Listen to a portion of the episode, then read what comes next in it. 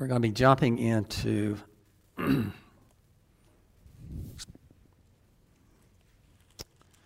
John chapter 10 this morning. We started chapter 10 a couple of weeks ago. And uh, a couple of the highlights is this is where Jesus mentions a couple of these or brings to light a couple of these I am statements. He, I am the door of the sheep, He's the door of the sheepfold. Uh, and I am the good shepherd. And uh, he's continuing on in, in verses 22 through the end of the chapter. Uh, it picks up in an event that takes place shortly after what we've studied already, but, but, but there's still questions and there's still comments and things like that coming uh, on, the, on the heels of what had transpired uh, there uh, at that time. So, beginning with verse 22 to the end of the chapter. At that time, the Feast of Dedication took place at Jerusalem. It was winter, and Jesus was walking in the temple in the colonnade of Solomon. So the Jews gathered around him and said to him, How long will you keep us in suspense? If you are the Christ, tell us plainly. Jesus answered them, I told you, and you do not believe. The works that I do in my Father's name bear witness about me, but you do not believe because you are not part of my flock.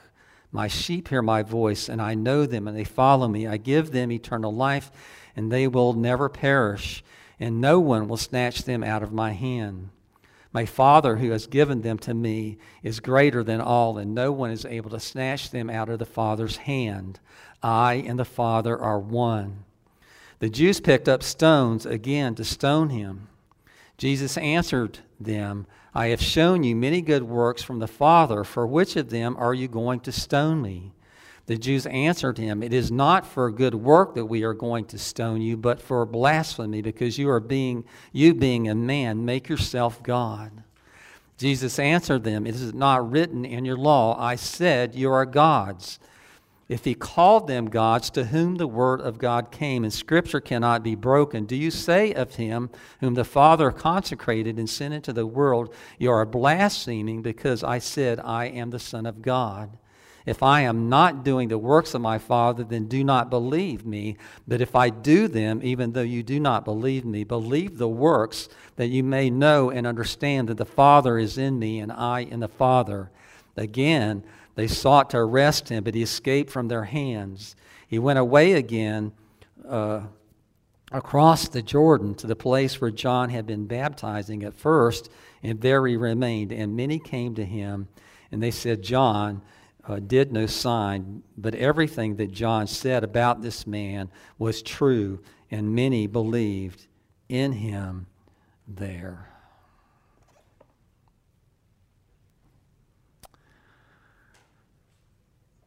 Well, one of the things I wanted to note this morning is this is that as corrupt a sect of the Pharisees actually is, believing that they in fact speak on God's behalf uh, and that sort of thing, that they are the religious leaders of Israel and et cetera, et cetera, et cetera. Uh, we understand that they were a very corrupt sect. And so many of them are denying everything that is going on here, what Jesus is saying, what Jesus is doing, and that sort of thing. And it's a measure, really, of the hardness of the human heart. Uh, and I would challenge us with the idea this morning we, we should never consider the idea or believe for a minute that, that these things are way beyond us. Uh, you know, there's still enough sin in us that without Christ having hold of us, that we would drift away more easily than we, perhaps we think that we might. But even in the midst of the ranks of these Pharisees, there are those who are beginning to wonder. There are those who are beginning to question. How is it that this man says what he says? And, and how is it that he does what he does? If it's not, if he's not sent by God, how can anyone do the things that man, this man is doing?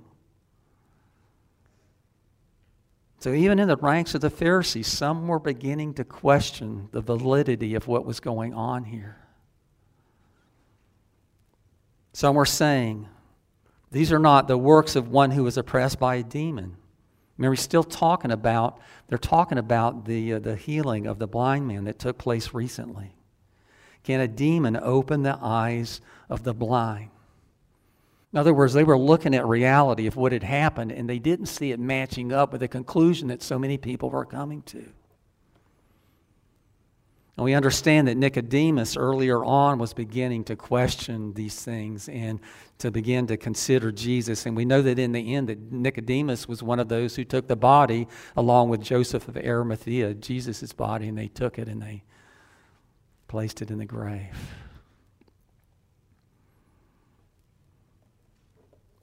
There are others there that are wondering, that are questioning, and who knows how many of these guys eventually would come to faith in Jesus Christ. But I think it would be silly for us to conclude that Nicodemus was the only one of them. Jesus is back in Jerusalem now again, another time to celebrate a feast. This is a feast of the dedication. It commemorated the restoration of the temple that took place during the intertestamental period, during the days of the Maccabees, which most of us know almost nothing at all about. It's not a part of history that the Bible covers. So, what we know of it comes from extra biblical history. But it took place in December during the wintertime. One of the interesting things about it is, is this is not one of the annual feasts that was uh, specified and certified by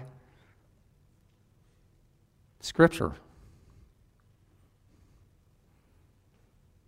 One of the interesting things is this is even though that was not true, that Jesus was there to celebrate it, which validates its genuineness. It would be something like this. Very often, people today wonder why we celebrate Christmas. Because the Bible never tells us to do that. There is no thou shalt celebrate Christmas. But we do it anyway. How could we do anything less than to celebrate Christmas? This is the, the feast that eventually was renamed Hanukkah. That's why it's celebrated right around the same time that we celebrate Christmas by the Jewish people. Jesus is walking in the colonnade of Solomon, which was a, a covered porch that was adjacent to the temple complex. One of the interesting things about it is, uh, is we're told in Acts chapter 5, verse 12, that this is one of the places that the early Christians in Jerusalem began to gather for worship. And Jesus happens to be there on this particular day.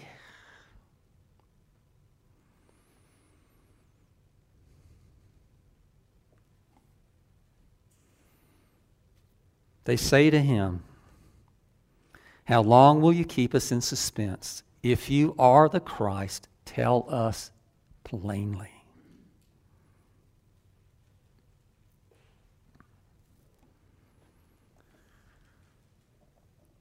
Jesus at this point has not made, as far as we know, we don't have any record of it in Scripture, that he has not made a public statement of the fact that he indeed is the Messiah or the, uh, or the Christ, would be the the Greek equivalent of Messiah.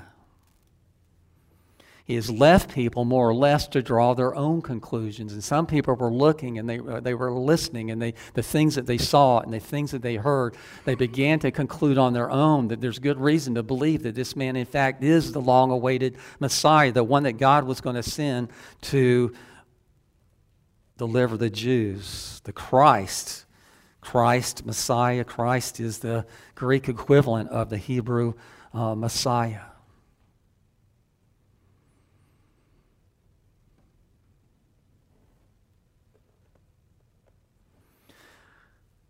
Jesus has not come out publicly and announced the fact that he is the Christ. He has, however, told a few people that. For instance, if you look all the way back in John uh, chapter 5, uh, the Samaritan woman at the well, She's speculating on who he is, and this is what he says. Well, she says, I know that Messiah is coming, who is called Christ. And Jesus said to her, Guess what? I who speak to you am he. There's very good reason as things are unfolding in the Gospel of John, we're turning very quickly to the, to the death and the resurrection and etc. of Jesus here already in the book of John, and we're only halfway through it a good bit of the book is consumed with the final days of Jesus and things that happen afterwards. It's also very quite likely that Jesus has had his conversation with the apostles at Caesarea Philippi, where Jesus has said to them specifically, he asked his disciples, Who do people say that the Son of Man is? They said, Some say John the Baptist, others say Elijah, others say Jeremiah, and one of the prophets. He said to them, But who do you say that I am? And Peter replied, You are the Christ, the Son of the living God. And Jesus answered him, Blessed are you, Simon Bar Jonah, for flesh and blood has not revealed this to you, but my Father who is in heaven.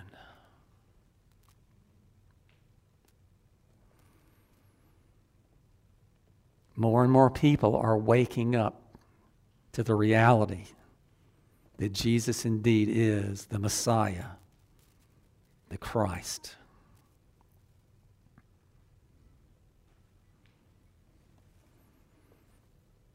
Certain Jews at this point ask him directly, Tell us plainly if you are the Christ.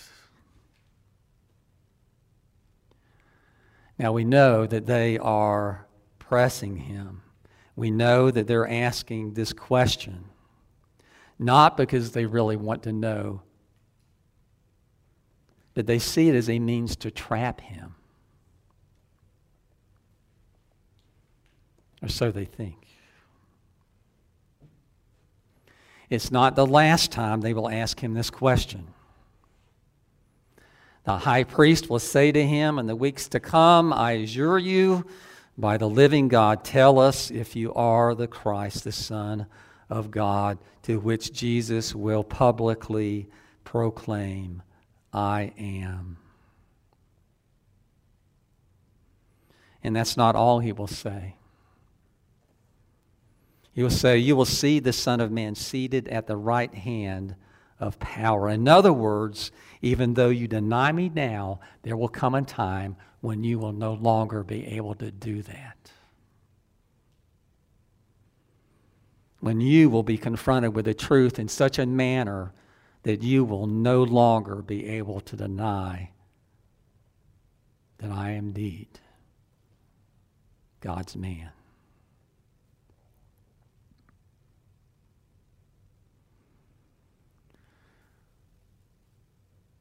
Everyone who is confronted with Jesus must do something with him. I guess some people ignore. Goes in one ear and out the other. But ultimately, it comes down to this: is people have one of two choices, and that is either to deny Jesus or to accept Jesus. There is no middle ground, even though there are a lot of people I think that they think they can they live in that that middle ground where they do they don't do either one. They don't outly uh, uh, outwardly deny Christ, but at the same time they don't outwardly accept Christ either, and that's a reflection of what's going on inside of them.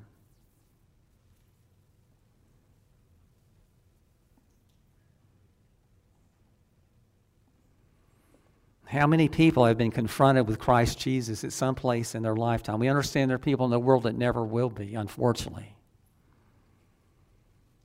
And there have been in history.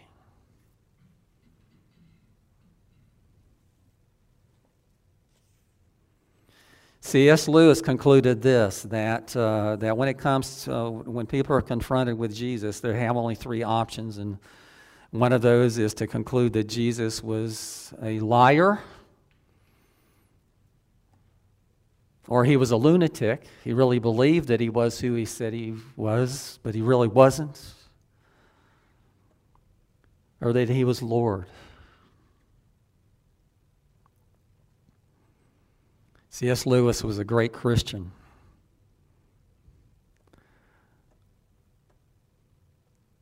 But I'm going to interject what I think is a fourth option.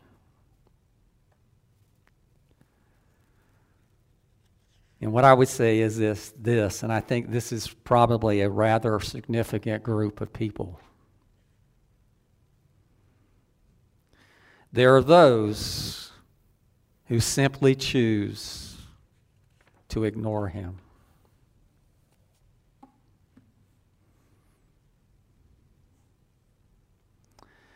And what I would speculate is there are a great deal of people in the good old US of A and in this world today.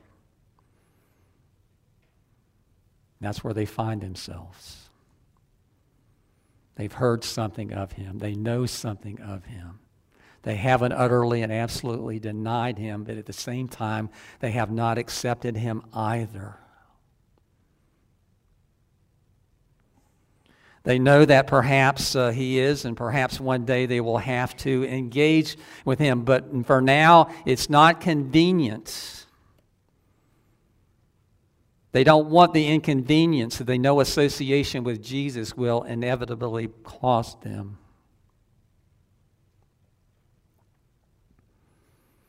They understand that becoming a Christian means very significant life changes that they quite frankly just are not willing to make.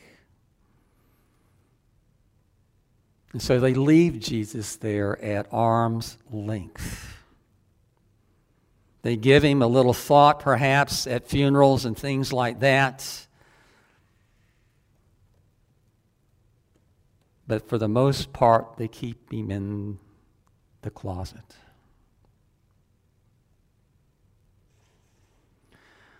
I would estimate that there are a lot of people in our culture today. They know enough about Jesus to understand that association with him means giving up and giving in.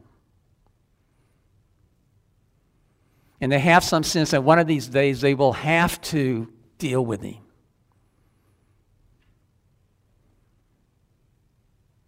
But for now, quite honestly, they just don't want to be bothered with it.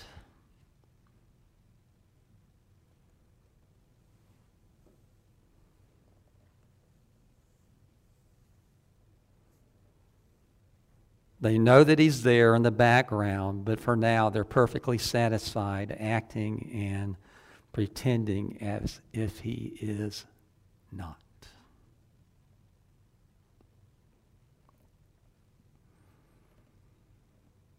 I can tell you all of this because that was me. And I would imagine a lot of you are nodding your head right now and you're saying, you know what, that was me as well. That I had some sense of him. I had some sense of his holiness and etc. and etc. And I just was not willing to accept his lordship and give up and give in to Him because I knew that my life was going to have to change unbelievably so. And I was not willing to make that sacrifice because I liked things the way they were.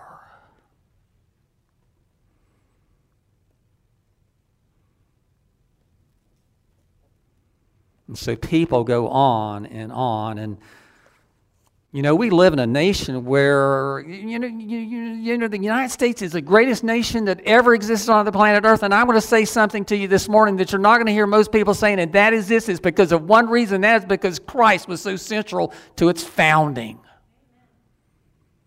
That Christianity is what has made America great and makes it stand out as being the freest nation that people have ever experienced in history. Christ has blessed us. And if it was not for him, and if not for Christianity, we would be just like everybody else has been. Everyone out for himself.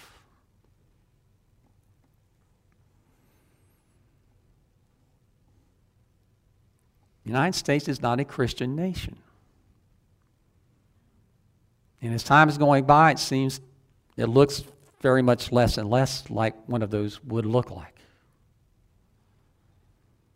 Human secularism has gotten a stranglehold on so many in our nation, and, and its philosophies are so contrary to the truth and the teaching of Scripture and the teachings of Christ.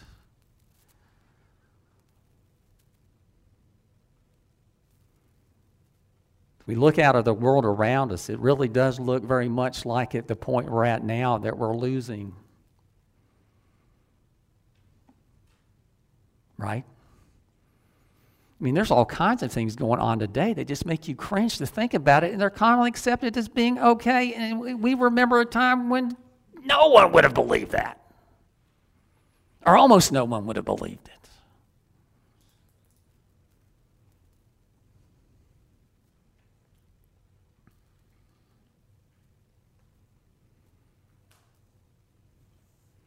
We also know this that the church, to some degree, and we were talking about this in Sunday school, has also drifted way off track.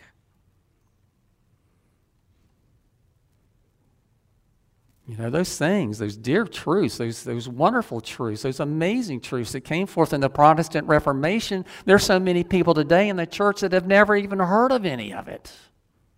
Things like grace, effectual calling, Scripture alone? Christ alone? You know, there are a lot of people out there today who claim the name of Christ who really believe that they have they've basically done some of it themselves and Christ has just made up the difference because they're fundamentally good people.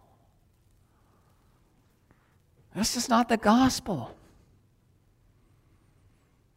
You've lost sense of what the true gospel is, and that is we are all sinners. We've all fallen from grace. We're all dead in our sins.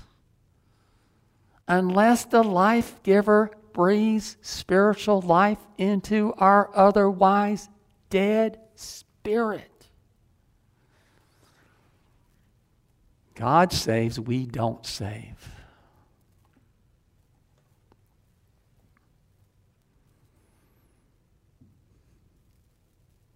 But those who are truly his sheep hear his voice and they follow him wherever he leads them. Because God the Father has given them to him, especially and specifically. They are his precious possession.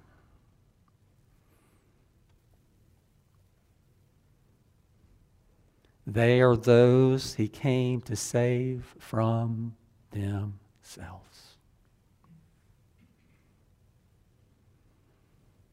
To make them into the children of the living God who will not be snatched out of their Father's hand.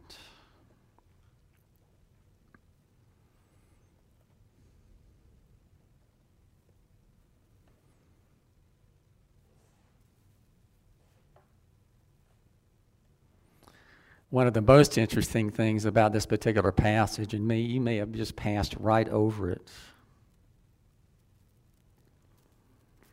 In verse 30, Jesus says, I and the Father are one.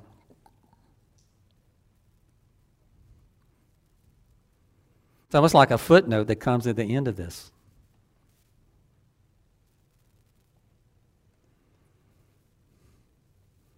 There are people who would say this. I was sitting in, in a restaurant in Dunellen years ago, and it was at a Chamber of Commerce breakfast, and I was sitting with some people. I don't remember who were at the table with me, but there was a, we're sitting in a booth, and there were people in the booth right behind us that were carrying on a conversation, and based upon what was being said, it was pretty clear to me that one of them was a Jehovah's Witness.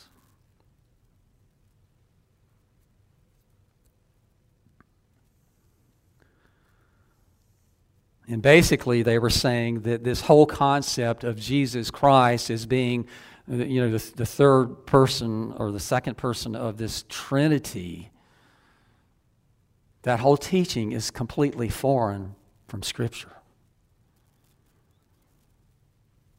You understand? And that's a big difference between Christians and Jehovah's Witnesses. We believe in the Trinity, they don't. So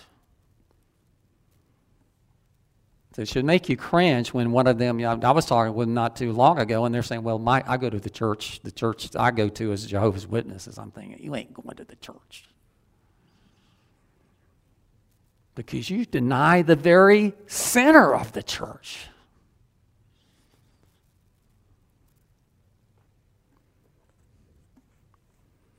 But there are people who believe this, that the, that the church basically just fabricated, they, they, they developed this doctrine of the Trinity that just is not found in Scripture. But what Jesus introduces here is Scripture itself that indicates that there is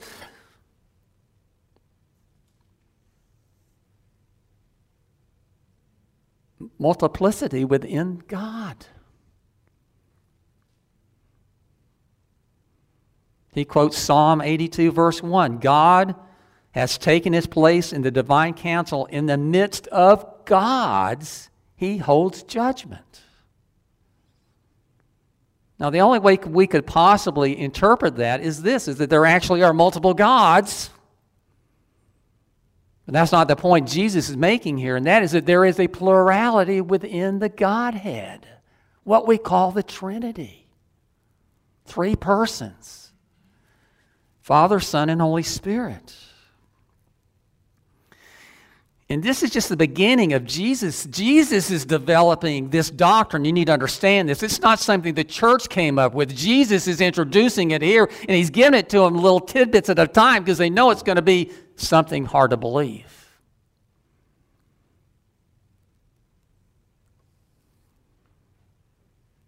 Then in the Great Commission, Jesus, the words of Jesus, he mentions specifically the Father and the Son and the Holy Spirit. Matthew chapter 28, verse 19. I wanted to jump up in that restaurant and say, You are wrong. You are dead wrong. That the doctrine of the Trinity is in Scripture. As a matter of fact, Jesus Christ himself is one of the ones who shows it to us.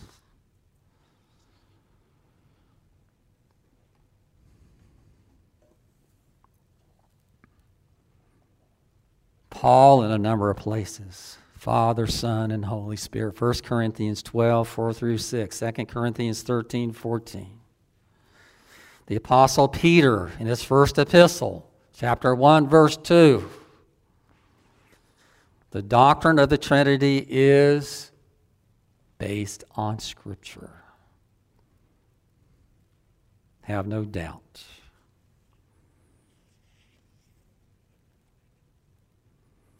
And these people are torn, and you have to give them a little bit of credit for that because they're having a hard time figuring out how it is that someone can heal someone that was born blind, which undoubtedly Jesus has done at this point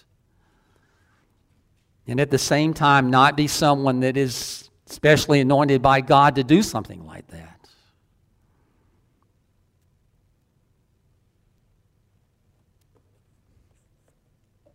Jesus says here in verse 38 even though you do not believe me, believe the works that you may understand that the Father is in me and I am in the Father.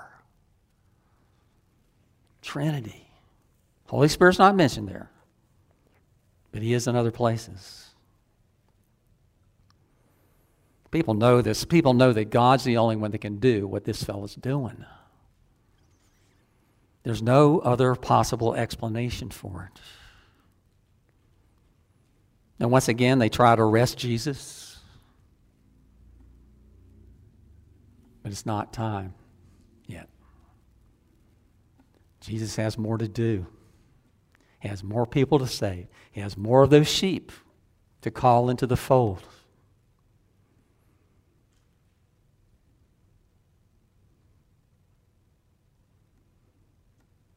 There will come a time when Jesus will, listen to me, when Jesus will allow his arrest. in his trial, in his crucifixion. He lets it happen. That time's not yet. Number of times we've seen already how they picked up stones and they were going to stone him to death. Now you need to understand that, that stoning is one of the principal primary means or methods that was used for executing people in those days.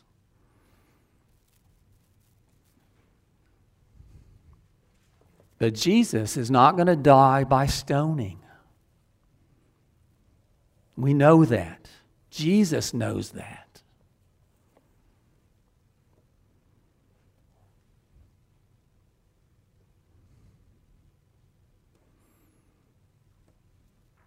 He's not going to be struck down by stones. He is, in fact, going to die, but he's going to be lifted up on a cross.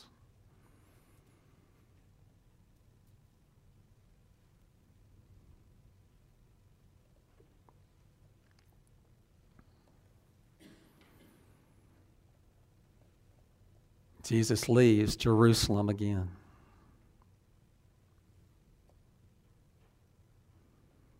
Almost like he's escaped from their hands another time. I would imagine it probably stirred the pot and just angered him even more. He snuck out of Dodge again. Returns uh, to Bethany beyond the Jordan where John the Baptist had baptized him sometime before that. And remember that Jesus had very high regard for John and that Jesus and John were distant cousins.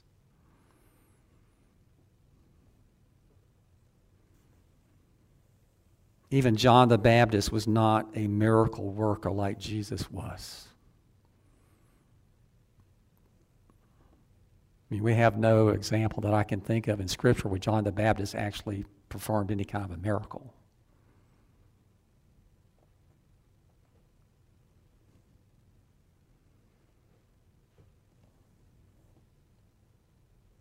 But John indeed was a prophet sent by God. And some of the prophets actually did miraculous things. You know, Elijah and Elisha, they both were involved in healing people miraculously. But not all of the prophets were.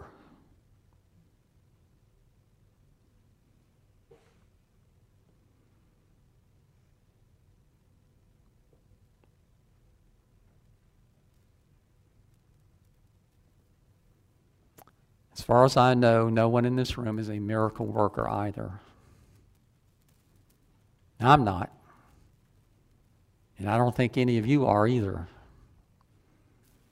If you are, please, please, please, please do something for me before you leave so I can see it. See, John was not a miracle worker like Jesus was, but he was indeed a prophet sent by God. And people knew it because everything that John had said about Jesus was coming true at this point. And there were many there in that place who were believing in Jesus.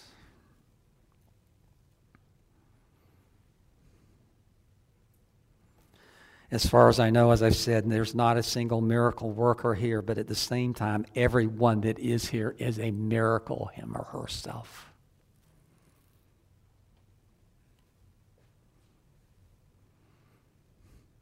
If you don't believe that your salvation was an absolute miracle, then you don't know yourself.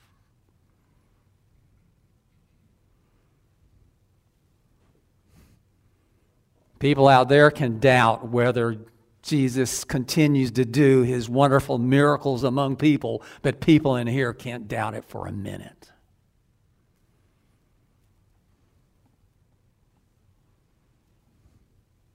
It was so encouraging to hear Bruce's voice this morning. When I called, you know, I expected this, this weak sounding, sick voice on the other end of the phone, but it's not what I got at all. I got the, the joyous laughter and joy of a fellow brother in Christ because God had brought him and Peggy through this ordeal and they were bettered on the other side of it because of it.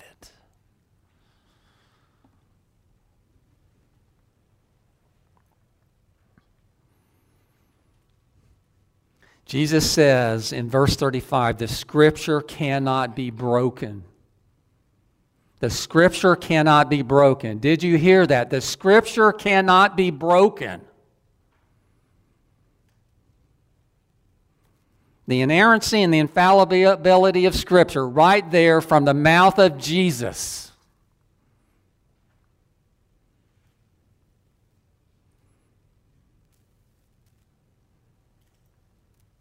Why do we have such a high view of Scripture? Because Jesus had a high view of Scripture.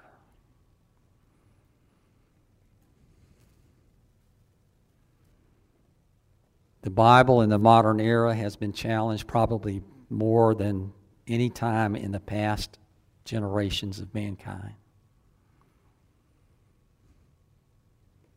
There's an ongoing effort on unbelieving man's part to discredit the Word of God.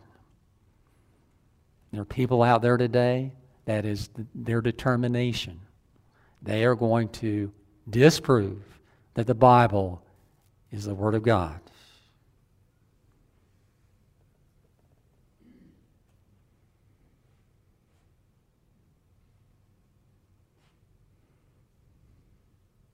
That we have a very high view of Scripture. Why? Because Jesus does.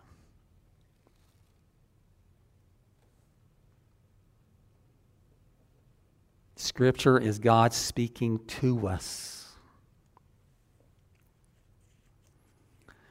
And what we must do is listen to what He says and do it, act on it.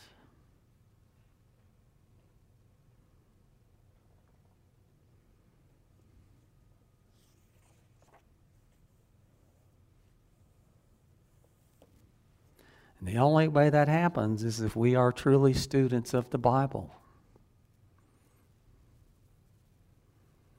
If you're not a student of the Bible, you're trusting in other people to do something for you that only you can do for yourself.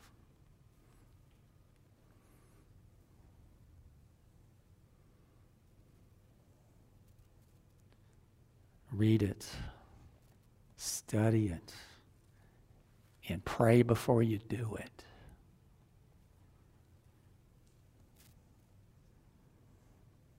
we would never think about starving our body for even a day. Maybe we fast on occasion for a day.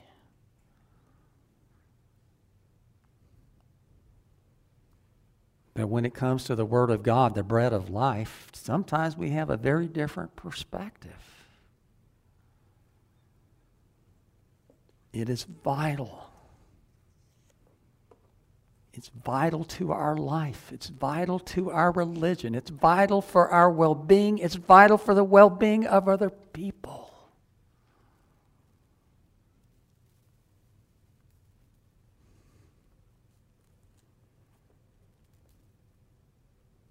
Why is it important to us? Because it was important to Jesus.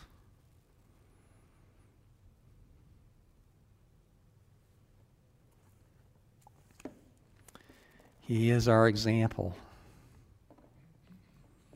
in everything.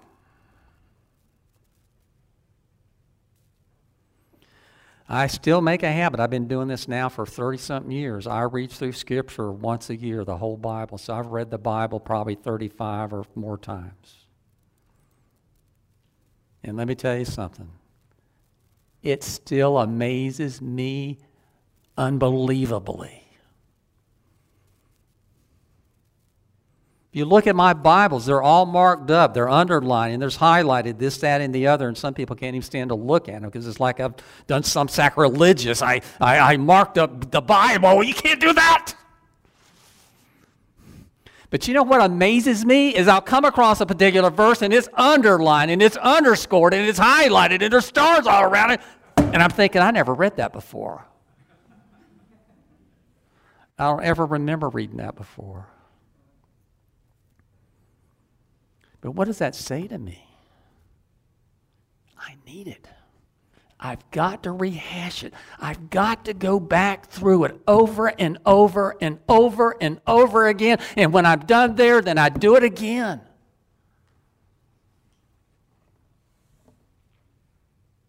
We all need to have that mindset.